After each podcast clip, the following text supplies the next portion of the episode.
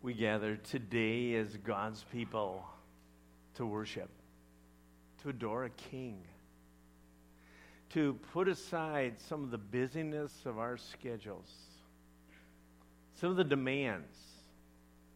Sometimes only it's your only day off. And you've decided to come here and to worship along with this crew of people, our amazing God. We pray, we sing, we open up God's Word. And our hope more than anything is to teach families to know, obey, and enjoy Christ. So we can be salt and light wherever God sends us, whatever assignment God has given us. I do want to say thank you for your prayers last week. It was an amazing time for Kara and I, and just to get to know the Helton and the Paulson family just a little bit more. But I know that you guys met, and I know we prayed for you. And we think God again is doing a work here. You know, we've been spending some time in the Gospel of John, literally spending time with Jesus. This feisty apostle shared his perspective near the end of his life, and he had an agenda. His agenda was that you may continue to believe that Jesus is the Messiah and that he is the Son of God, and that by believing in him, you will have power to live because of his name.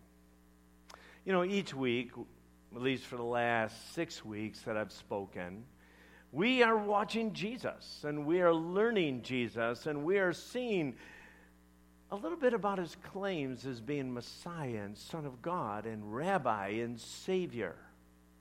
We've noticed in these first few chapters that he seeks out the lost and offers them life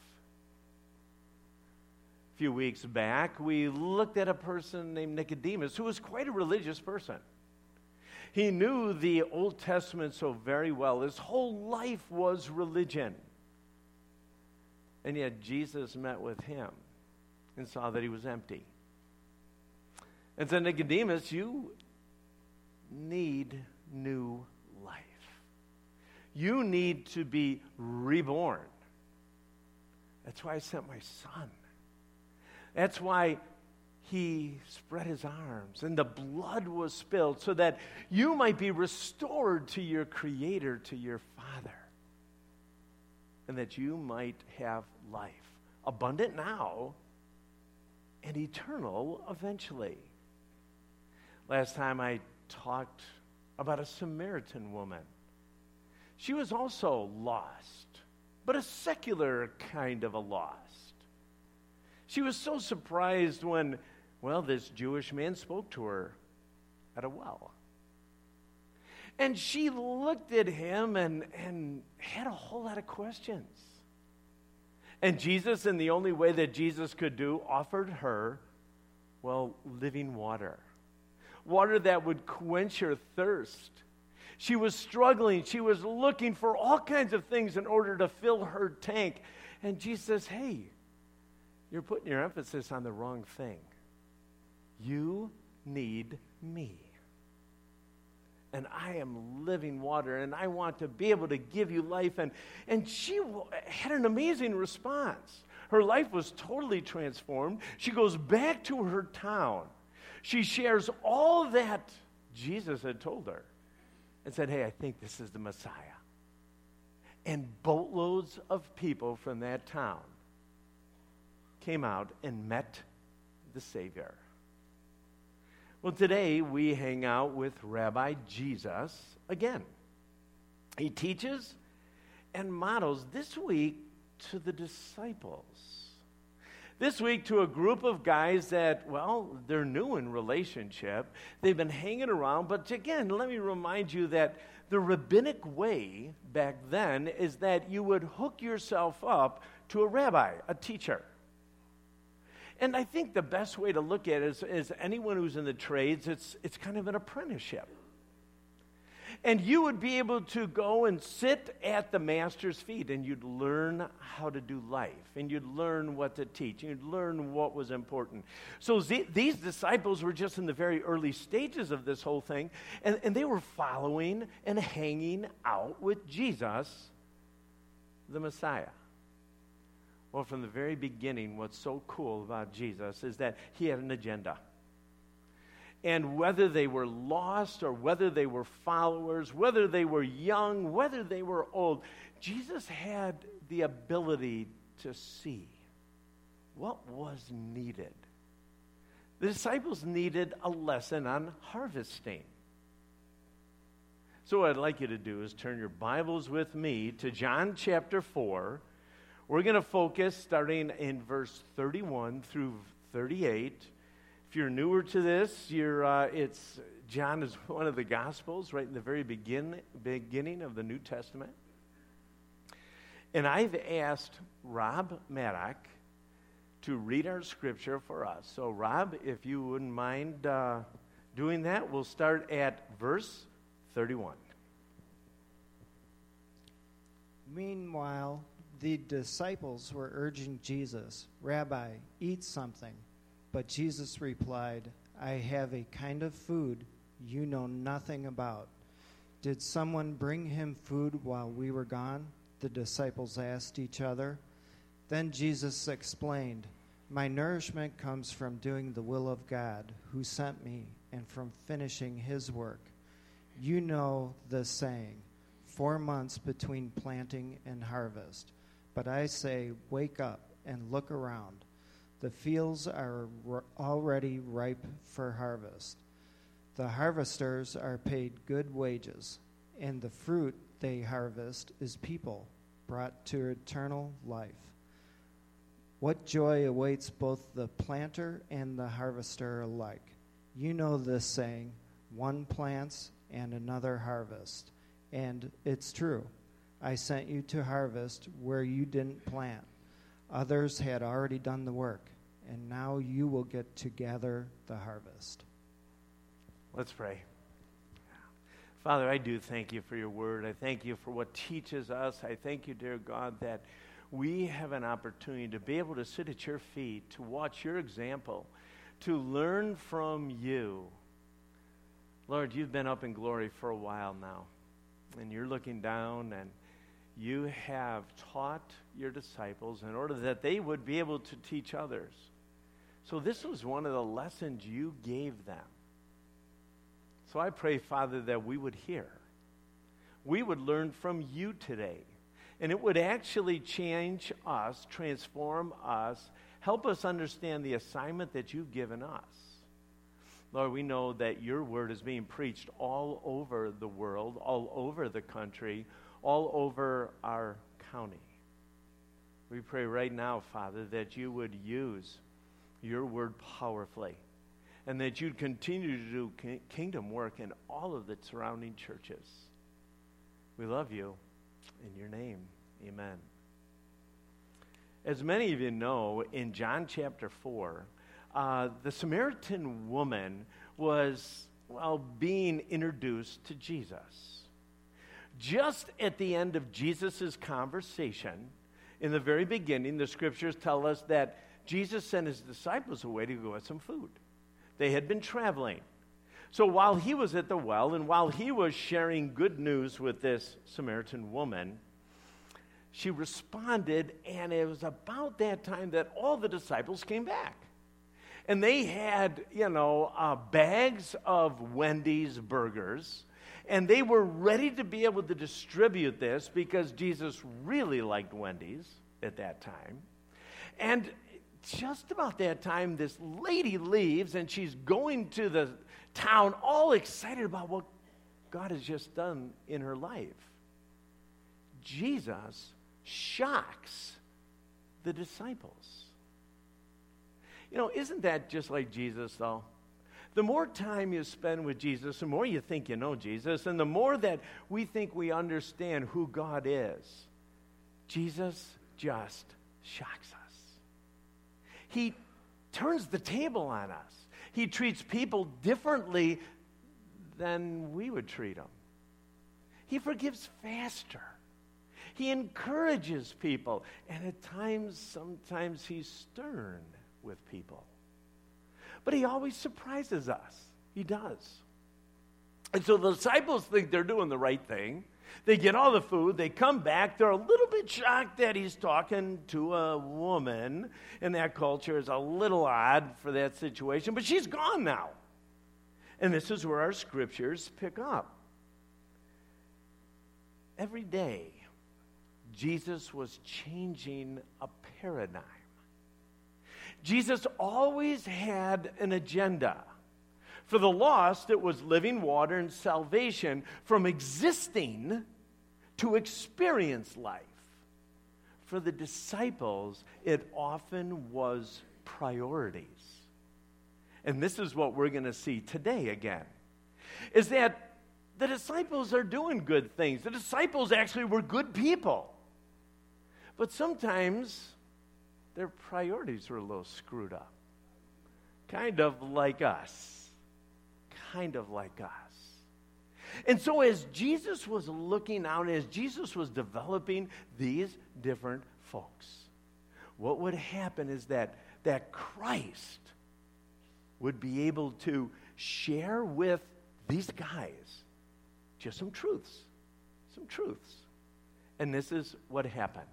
So the time came when they brought the food, and they were confused about eating. But actually, their confusion was more about life. Jesus said and understood, well, Jesus understood that food was necessary. He knew we all had to eat.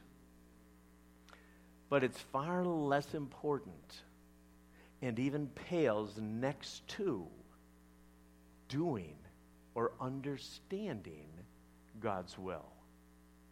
Now, if we're honest, even as we read this text, each one of us probably really enjoy a good meal. Many of us. Probably all of us.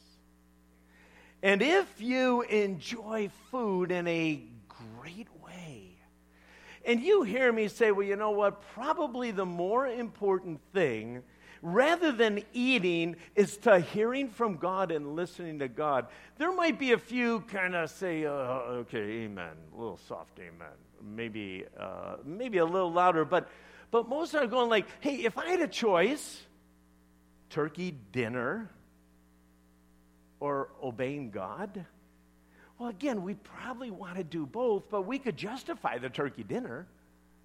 I mean, this is really, really good stuff. We're going to have family, it's going to fellowship, all that. All right? But food is necessary. But Jesus flipped the page and said this nourishment comes from doing, from finishing God's assignments. You know, the truth is, we can't do until we listen. You know, last Monday, my grandson Joey, he's eight years old, he came home from school. And he was all excited. He said, Gramps, Gramps, Gramps, I, I have an assignment for you. Okay, Joey, you know, bring it on. Let's do it. He goes, I don't think you can do it. I go, Are you serious? So he hands me this sheet of paper. And he says, Gramps, what you need to do is read the instructions and do what it says, but you have to do it in five minutes. I said, No problem. I get my paper out, he gets the timer out, and, and I start whipping through this thing. There's about 10 or 11 things. The first instruction was read all the instructions. I bet you know what I didn't do. Because I'm going to kick. No, I, I'm going to do the best I can in this whole thing. And Joey's not going to win on this. So I start whipping this out. And all of a sudden, Joey says, Five minutes, Gramps, five minutes, Gramps. And I go, Wow, I'm only down to about five. I go, Joey. He goes, Well, Grandpa, I got to tell you this. You know what the last instruction was? And I read it. And it said, Do only the first two. All right, buddy, you win. You win. I, I like doing, and, and probably if every one of you were to do this, and I know some of you would have read the directions all the way to the end and done it perfectly. Yeah, me either. I didn't. I didn't do that. So, really, what, what Jesus wants our or his disciples to do is listen and then do. You know, last night I was reading in Ezekiel. In Ezekiel chapter 3, verses 10 and 11, this verse, these verses stuck out to me because I was talking about listening and doing today. Now, I can't give you the whole background of Ezekiel, but Ezekiel was a priest and he was a prophet, and he was, uh, well, God's spokesman in a very hard time. In fact, every time he spoke God's word, very, very few people listened. But this is what God told Ezekiel. He said this Son of man, let my words sink deep into your own heart first. Listen to them carefully for yourself. Then, well, let me read that again. Son of man, let all my words sink deep into your own heart first. Listen to them carefully for yourself. Then go to your people in exile and say to them, This is what the sovereign Lord says. Do this whether they listen to you or not.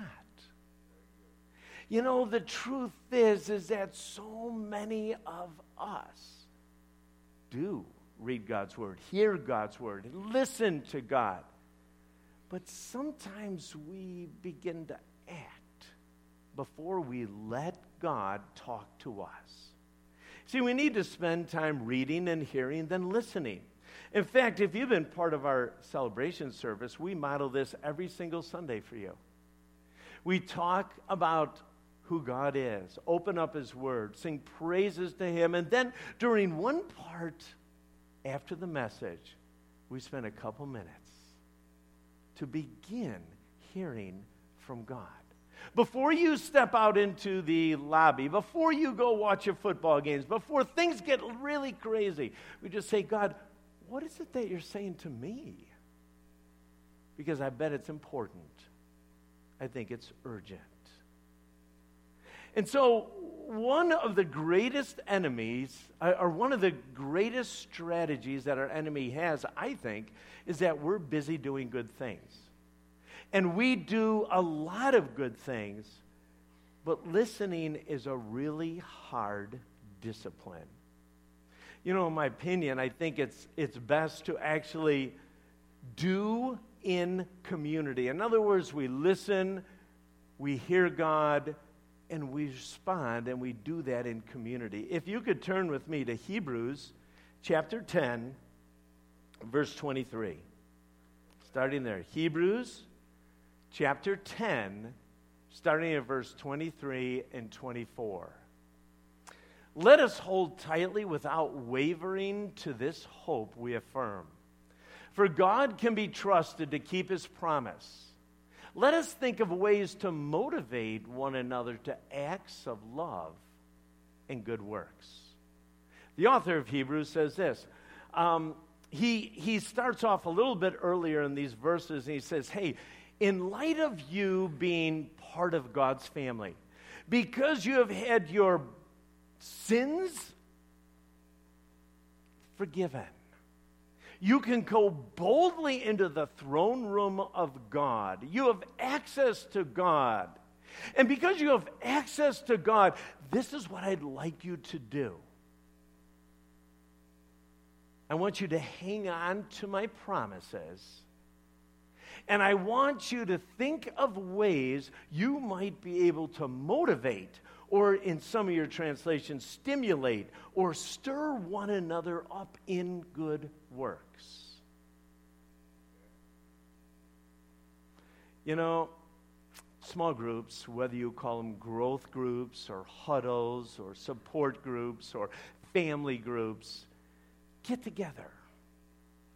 And we're just in the stage right here at Crosspoint where we're going to be developing a little bit more of our small groups. People who come together, who cluster together, who, well, learn about each other, learn about God, and begin to listen together to what maybe God may have to say. The greatest small group, in my opinion, is the family. That's where you live out life. That's where you discuss what you learn. And it's awesome to be able to have families that can do that. But in a close second place comes a church. And a close second place is it's a family of God that comes together and really encourages others because life is sometimes hard. In fact, life most of the time is hard. You know, what does motivate actually look like? What, what are some things that we might be able to do? Well, you know what? If you have the new international version in front of you, or if you have um, the New English Bible in front of you, there's a different word that's translated here. And instead of motivate or stimulate or stir up, it uses the word spur. Spur. Now, I think again, if you have not either grown up around horses or cowboys or cowgirls, you look at these things called spurs and you go, Oh, Rick, how inhumane. How could you do that? Or how can you expect cowboys in that to, to hurt those animals? Well, some of you know that I had an opportunity as I was growing up to be a head wrangler at Silver Birch for a few years. And I had spurs. And if you don't understand what spurs are, you have probably uh, a lack of understanding of how beautiful these really are. My favorite horse of all time, his name was Huey. It was a gray pinto and had blue eyes. I loved Huey. Huey could do things that no other horse could do. I was always on Huey, and whether it be leading or trailing, it just didn't matter. Lou, Huey was fast. Huey, well, there's something between a rider and a horse, and I loved this horse. So you say, Rick, well, why did you wear spurs with Huey? Very simple. Spurs are not there to injure an animal. Spurs are not there even to uh, hurt an animal. Spurs are there when you gently touch their withers. All of a sudden, that animal says, Whoa, Rick, whatever you want, the next thing I've got to listen. This is huge. So, if there was some kind of an emergency in the back and some girls got stung by hornets, I would just take my, my right spur and just put it right back in his withers. Immediately, Huey would whip around and we'd be on our way. If there was something that had to happen, something that, that he was not aware of, you take the spur and you just touch it. Now, maybe, again, there's all different kinds of spurs, but spurs are never, ever, ever trained to abuse animals. Spurs are only used to say, hey, when you feel this, let's move. Let's listen. There's something really important that we have to do together. Sure. That's. You know what? I wouldn't. But can you hold on just a little bit and we'll. It's okay. Okay. Oh, good. Good. Okay. That's good. So, one of the things that Spurs do then, and in this context, is what we're hoping to say is that as brothers or sisters that actually come around and we're in these small groups, all right, what's spurring one another on is just simply encouraging them to do what God wants them to do.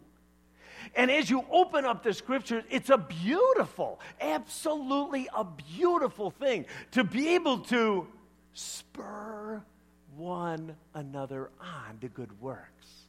It's not abusing anyone. It's not hurting anyone. It's not discouraging anyone. It's really just saying, hey, I want to encourage you to do what is right, to do what is healthy, to do all the things that we need to do as believers. It's a beautiful way to look at the body.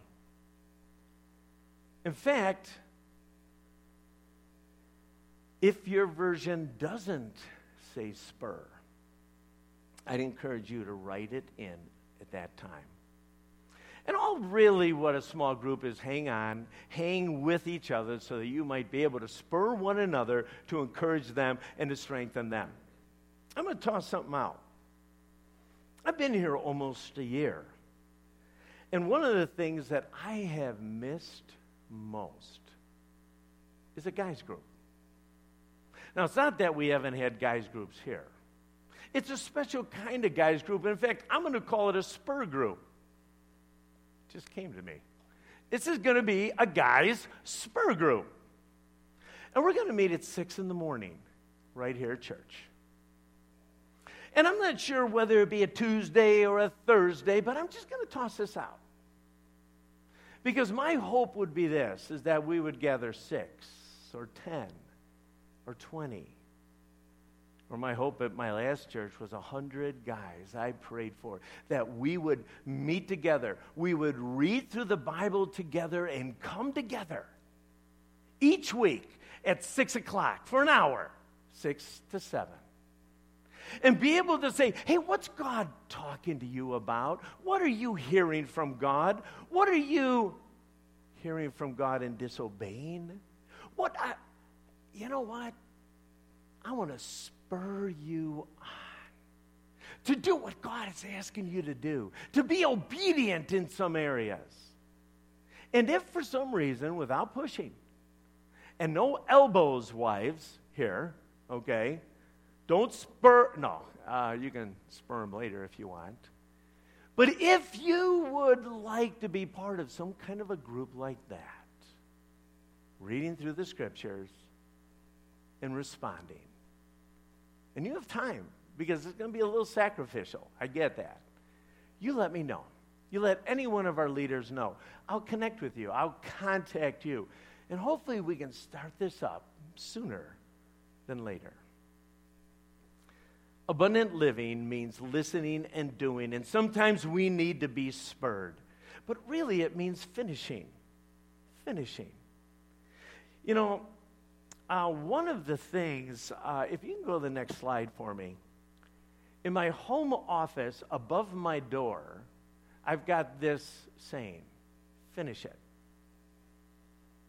Now, one of the things that I have learned is that so many of us, including myself, love starting things, don't we?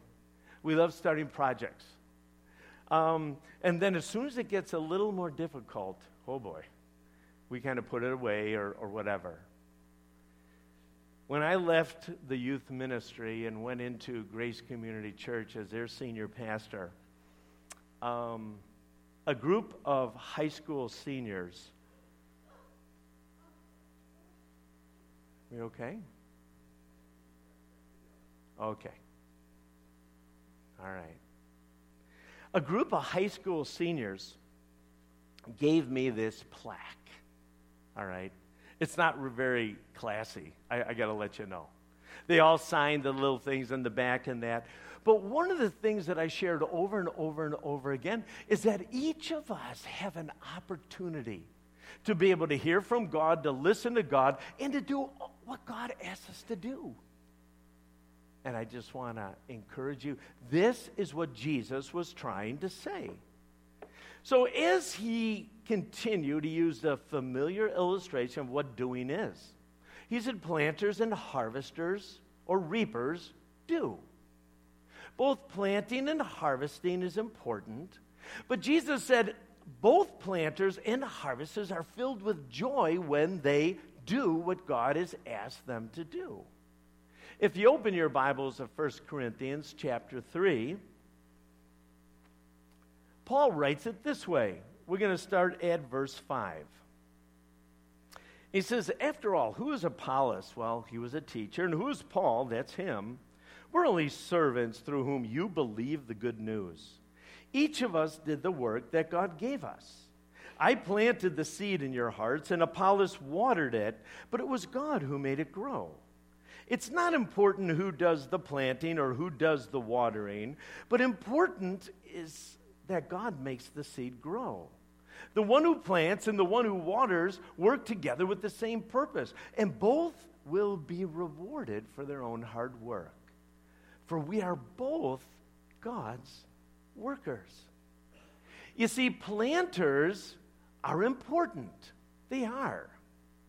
If you uh, watch the World Series, and many of you have, the Astros story is actually a pretty amazing story. Because on June 30th, 2014, Sports Illustrated had this cover. Now, you may not be able to see it well, but it's kind of a scary cover. You would say, oh, Sports Illustrated, yeah, we get it. you know, they're the 2017 world champions. But if this happened on June 30th, 2014, there was a guy that wrote an article and says, you know what?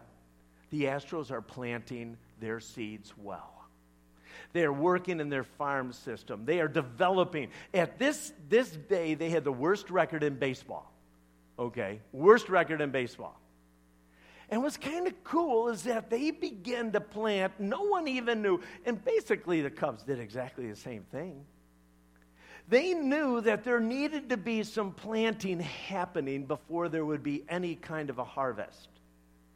But planting is hard because you don't see a lot of results. But planting has a window. So, what are some examples of planting? Well, I can tell you this is that as long as I've been in any kind of ministry, one of the things we've emphasized is that young people are a whole lot more tender. Young people have a whole lot, well, they haven't been scarred yet for the most part. That's why we have such an emphasis on our Sunday mornings. As we continue to teach young people in all parts of our building, and because of the flood, uh, there are different parts of our building at this moment, you know. But what we have an opportunity to do is plant seeds. We get to share with them who Jesus is. We get to open up God's Word. And the younger they are, the more opportunities each one of us have to be able to plant and to be able to focus on this. You know, harvesters are important. I want you to know. Planters are important, but harvesters are also important. You may not know this, but uh, the pictures that are on the screen right now are uh, Peter and Deb Cernick's farm. You may not know Peter and Deb, but that's basically where Amanda grew up. Amanda is one of uh, our, our administrators here, and uh, she is involved in our high school ministry. And one of the neat things is that she grew up in, in, in planting and harvesting is very, very familiar to her. But to me, I, I grew up in the city. You know, uh, planting and harvesting uh, didn't work very well, at least where I was, all right? But harvesting does have a window. You have a certain time that you need to plant. If any of you want to go plant things right now, my guess is they're not going to bloom in December. You know, it, it doesn't work that, that well. But harvesting, and again, I don't know what the window is for every crop, but there is only a window.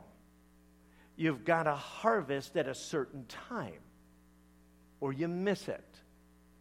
And in Jesus' story, what Jesus said is harvesters are well paid because they get a great benefit because they get to see people who experience abundant life and eternal life. Jesus is saying this to his disciples I sent you to harvest because the fields are ripe. I'm actually modeling for you what that means. There's a lady here. You might not have seen her need but I did.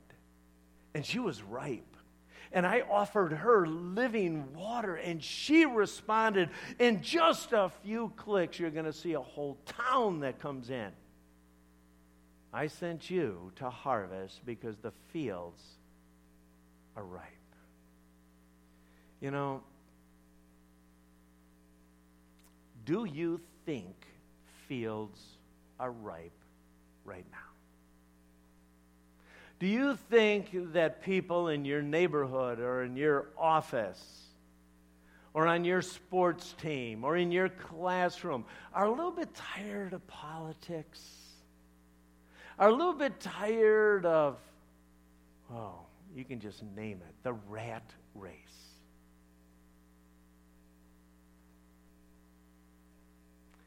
Jesus said this to his disciples You don't have to harvest, we get to harvest. We have an opportunity to be able to share good news. And what does that harvesting look like today? Well, I think, again, we've been having all this modeled right to us. It really has. Jesus interacted with two people, one very religious and one very secular. He shared with them life. He told them that he was the Messiah.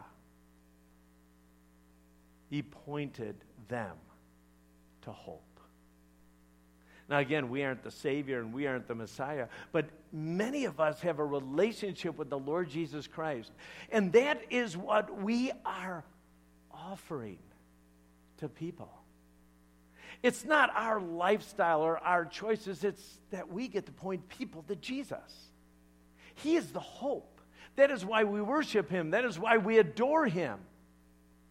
He is our hope. You know, another note is that Jesus, at least at this time, talked about four months. That was a normal time for barley to grow because probably at that time, barley fields were all around them, and that's what Jesus was looking at. But I think what Jesus was trying to tell the disciples here is you know what? It normally takes four months when you plant a seed and when you harvest. But I want you to know when I'm around, oftentimes that time period changes. It's kind of cool. You see, God has His own timing. And the harvest season is here. And there might be some, maybe even in your household, well, that are ready to be harvested, that, that might respond to Jesus. And there are others that, whoa, maybe you're going to plant some seeds. And maybe you're going to water. And maybe you're going to pray. And maybe a year or two years or 10 years or 15 years down the road, God is going to bring the growth and the harvest. You know what's so cool about being one of God's kids is that God just asks you to be faithful. That's all. Be faithful and listen. Be faithful and listen. Wow. Jesus models evangelism and gathering in the harvest. Again, we are not going to skip a section, but last week we looked at verses 39 through 42 in John chapter 4. And it was so exciting that the town just came back and wanted to see Jesus. And some responded because the Samaritan woman's testimony was so unbelievable. They said, Whoa, if you met this guy and you say he's a Messiah and your life has changed, I want the same thing. But in these verses, you're also going to see that some people in the town responded because they themselves heard the words of Jesus, the words of life. How cool is that? And I look at that and I see Jesus using the most unlikely missionary, the Samaritan woman. And Jesus also models the most unlikely fruit to a Jewish man Samaritans, who were just absolutely hated. But a transformed life gives you platform and God's word gives you power. So, as we wrap this up, what did we learn about Jesus? Well, one of the things is that Jesus is so patient. He desires deeply not only to, well, share with people the hope, but to model so that others might be able to understand this. Jesus wants us to understand about nourishment and about being nourished. And that way above eating, listening to God is more important and more satisfying. Wow. We also saw that Jesus cares for the lost. He wants to send people into the harvest. He desires for each one of us to be able to open our eyes and see the fields that are ready. What did we learn? What was modeled for us in the text? God loves changing the paradigm. He shakes us up all the time. When we're comfortable, He kind of shares with us a verse or a text. And we have the opportunity to, well, obey or not. Nourishment for God is not about food. It's about listening and doing and finishing. And if you do, there is unbelievable joy for both the planter and the waterer and the harvester. Let's do. Because there is a window in both planting and harvesting. I don't think the only ministry that works are ministries that happen within these walls or even through this church. I actually think that, that God does things in our neighborhoods and in our workplaces and at our schools. And we have an opportunity to be able to represent Him wherever we go, always looking, always listening to be able to share the hope that's in our heart. And maybe, maybe God is going to use the most unlikely missionaries you and me in some of the most unlikely places at a construction site, at an algebra classroom, on a neighborhood walk. Wow. How cool. How cool that we get to be part of the plan. Let's pray. Father, I thank you. I thank you again, Father, that your word is powerful and that you care a whole lot for lost people. You don't want any of us just to exist. That's never been your plan. You want us to hear from you and listen to you and be so connected with you. You tell us when we open up our mouths and when we don't. We are so connected with you, God, and have such privileges. I, I just want to say thank you. Thank you. Lord, if I'm honest, though, I, I'm pretty sure I've neglected the harvest at times. I've walked by people who were discouraged and needed to hear from you or be pointed to you. Lord, I don't want to feel guilty. I just want to be obedient. And listening to you, Father, is more important than eating. Would you help me see that, Father? Would you help me take time to be in your word, to listen to you, and to do? And you will not only be pleased, but it will bring you great glory. We thank you, Father, in your name. Amen. Would you stand with me as we worship?